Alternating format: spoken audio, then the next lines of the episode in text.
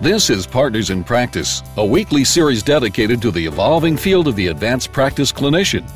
Here is your host nurse practitioner, Mimi Secor. It's very stressful working as an advanced practice clinician, be it a nurse practitioner, physician's assistant, midwife, or physician. And more clinicians are realizing the need to walk their talk in terms of trying to live a healthier lifestyle themselves and are increasingly turning to life coaches for help. Welcome. I'm nurse practitioner Mimi Secor, your host, and with me today is brain based life coach Pratt Bennett from Boston, Massachusetts, and we're discussing clinician stress and how brain based coaching can help clinicians live a healthier, happier, and more fulfilled lives. Hello, Pratt. Welcome to ReachMD. Hi, thanks. And hello to everybody out there. You all deserve a lot less stress than you're currently going through. Exactly. I understand you offer brain based or cognitive coaching. What exactly is that, and how is it different from other types of coaching, Pratt? Well, all coaching focuses on a future focused, solutions directed process. And I can't speak so much for the other schools of coaching because they are so varied. But what I can say is that the reason I gravitated towards brain based coaching is because I'm a very evidence based guy. I need results. I need to know that what I'm doing has been based on results, and I need to know that it's going to get results.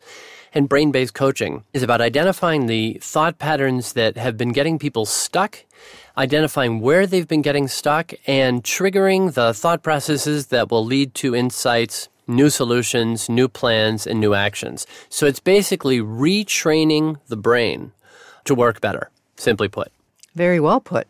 What does this kind of coaching, what does it look like in actual practice when you're working with a clinician? Okay, so I can compare it to the stages in the medical process.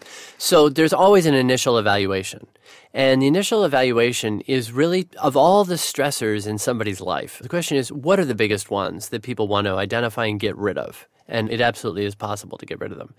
And then once you've done that, reducing stress isn't really motivational enough for the brain or usually a person. It's kind of a double negative. So, really, what's important is to reconceive of the whole situation. This is from the work of uh, UCLA neuroscientist Matthew Lieberman. To look at what is it that's really compelling that you could achieve if you had less stress? Or what's a reason to take the steps away from stress that are worth making that effort? And as soon as I can get an NP focused on something that she really wants or he really wants, mm-hmm it's so much easier to work for them because now I'm engaging their prefrontal cortex. And as soon as I engage their prefrontal cortex, I'm really dialing down the limbic system. Hmm. So the simple act of talking about which stressor you want to remove, of quantifying the stressor, of labeling the stressor. Those are all PFC actions that are really good at reducing limbic system response. So talking about the stress in a symbolic way mm-hmm. really reduces it as a first step. And what's that PFC that you refer Sorry, to? Sorry, prefrontal cortex. Oh, and that's okay, that's cool. our executive brain and that's NPs are Olympiads of the PFC. They are absolutely stunning. I- am amazed at what NPs can do given their stress level, given the amount of burdens and demands on their time. I'm amazed at how functional they are in that capacity, and my desire is to show them how much more functional they can be in and hmm. out of work with a lower hmm. stress level. I also noticed on your website you ask clients to fill out a self evaluation questionnaire before you'll work with them. Is that part of your whole brain based approach? Absolutely. The thing is that coaching is work. It requires re- literally retraining the brain, redirecting thoughts. And NPs, like all of us, get into ruts. And the only way to get out of a rut is to be very powerfully motivated to make some changes.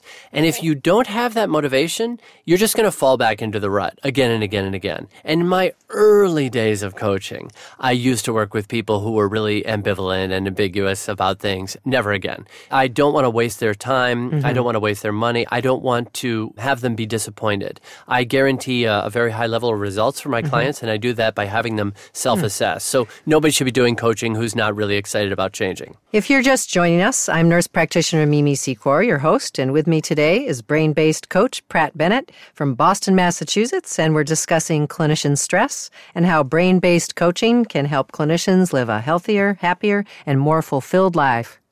What do you think are the biggest problems that nurse practitioners are facing? Hmm.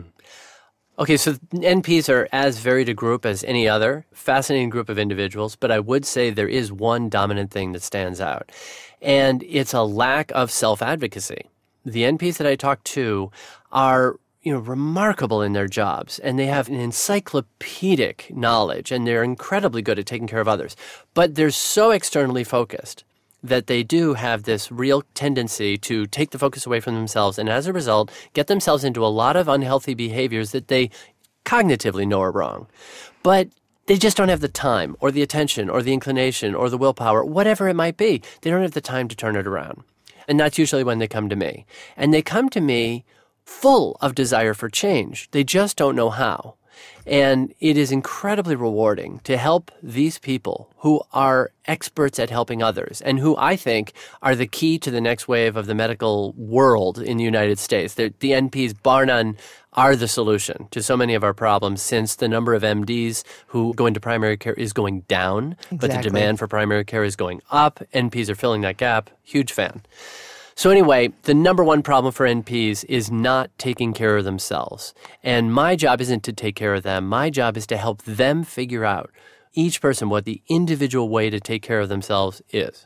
So they can do for themselves what they are so good at doing for the rest of the world, just Absolutely. as you are. And I have to say, just they think they have to choose. They don't have to choose between their patients and their family members and themselves. Well, that's what we all think. So hmm. thank you, Pratt, for telling us that we have another option. It's true. So, how can brain based coaching help nurse practitioners with their problems? Okay, so I could go on and tell you about all these technical things. I could yes. tell you about Matthew Lieberman UCLA yes. and all these people.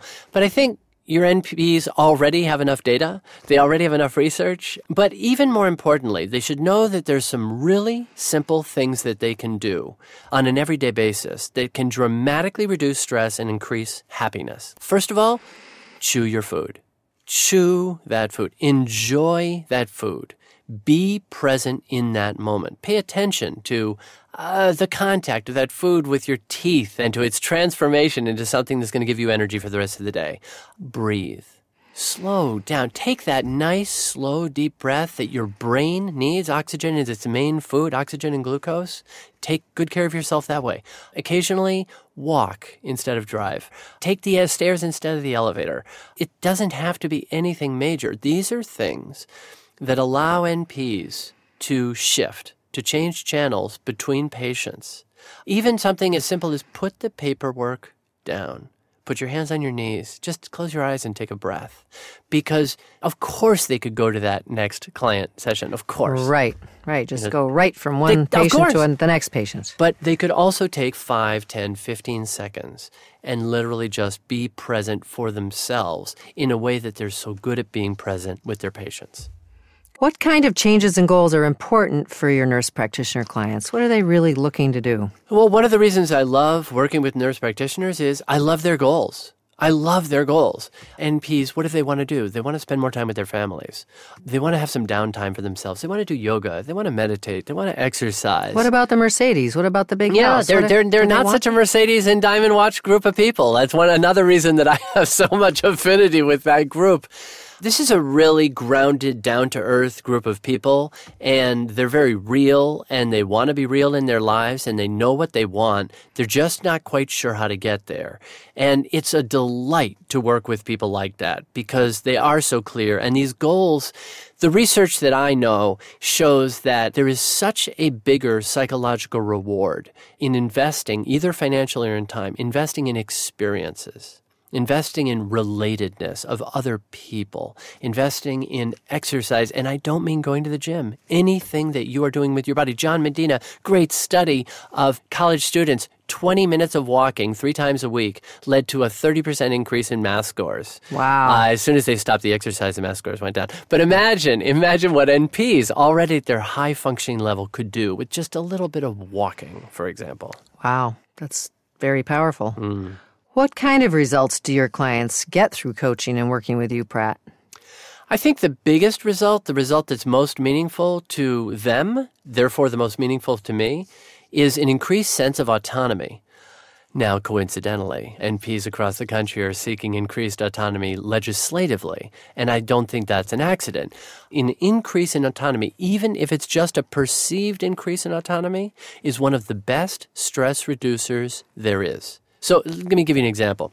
If an NP is driving to work and she's really driven crazy uh, by the traffic, okay, simply thinking that she said, Well, I chose to drive instead of taking public transportation. I chose to be on my schedule instead of that schedule. That simple brain shift actually dials down an enormous amount of stress. This is why CEOs Wow. who work much longer hours than company employees, CEOs have a much higher tolerance for handling stress because they have much more autonomy in how they spend their time. And NPs actually have a lot of autonomy in how they run their day. Mm-hmm. And the more they recognize it, even the way they talk to their clients, their patients, Right. uh, how much time they choose to spend with them, Right. uh, what courses of treatment they recommend. Those are all really powerful choices. And don't forget, NPs were all RNs. And that's a huge increase in autonomy right there. Exactly. That whole body of knowledge and skill and experience base. And what about NPs and clinicians that are just feeling like the world is running them? They don't Hmm. feel like they have that autonomy. They feel like it's phone call, lab work, patients, Oh, yeah. patients, thinking about them, you know, this continuous treadmill. You know, what can those individuals that are just right on the edge of the hmm. cliff do for themselves? Wow, it's like you've spoken about everybody that I work with. So, part of the problem or solution is that we're much more driven by intrinsic motivators than extrinsic motivators. So, anything that we feel we have to do immediately kind of triggers a threat response in us, increases cortisol again, increases all sorts of limbic emotional reactions, makes us resentful or guilty or nervous. It just cuts through our quality of life. So, the first thing that anybody can do is simply focus on what you do already have control over. And there are hmm. so many things. You can sit down and make a, a list on a piece of paper. You know, I chose what I ate for breakfast. I chose what I wore to work. I chose how I interacted with that patient. I chose who I spent time with in my time off. I chose not to see people and spend time with myself. I chose to read that book. That heightened awareness is actually the best tool that any NP can have in sort of reassessing how much autonomy they actually have. And it's a fantastic way. It costs nothing. Yeah, really. A fantastic way to dial down stress. And I'm thinking most people that are totally stressed out just don't even see that simple solution because they're so stressed out. That's right. And it- the solution would be different for every person, and that's Right. actually the beauty. Is finding your own list of autonomy opportunities is the most meaningful. Is there any research supporting the effectiveness of the brain based coaching that you do? It's funny. It's actually, it goes both ways. First of all, everything that I do is based on research. All the techniques that I use, I initially started out as, as very much of an intuitive coach. And like David Rock, who founded the results coaching systems that I studied under, I wanted to know why this stuff worked. It worked, I didn't know why. So then I started schooling up with all the neuroscientists and the experts in positive psychology and affective psychology. Where were the results happening? And that's why I went in to get a lot of research training in uh, the neuroscience of coaching. And now there's great research not only that informs the neuroscience of coaching, but there's now great evaluative research in how effective neuroscientific coaching is in organizations in particular. Tell our listeners about the new program you're developing, I hear, for nurse practitioners.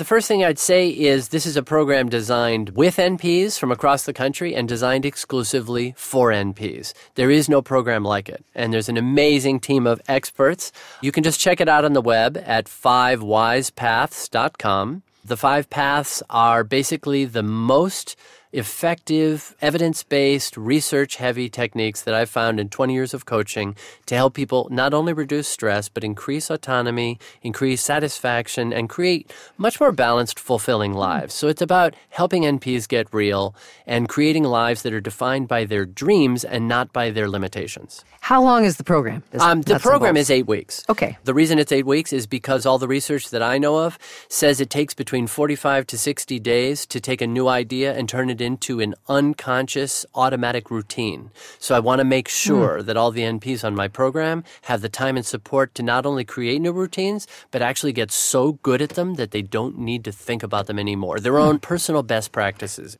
Thank you very much, Pratt Bennett, for joining us today and to talk about brain based coaching. Mm-hmm. Thank you very much for being on the show. And to all the NPs out there and all the clinicians, I would like to say you guys do such incredible work. You deserve so much thanks and appreciation. Please treat yourself to some deep breathing today. Exactly. I'm nurse practitioner Mimi Secor, your host, and thank you for listening. You've been listening to Partners in Practice on ReachMD. You can download this program and any other program in our library at ReachMD.com. You can also follow us on Facebook and Twitter. Thank you for listening.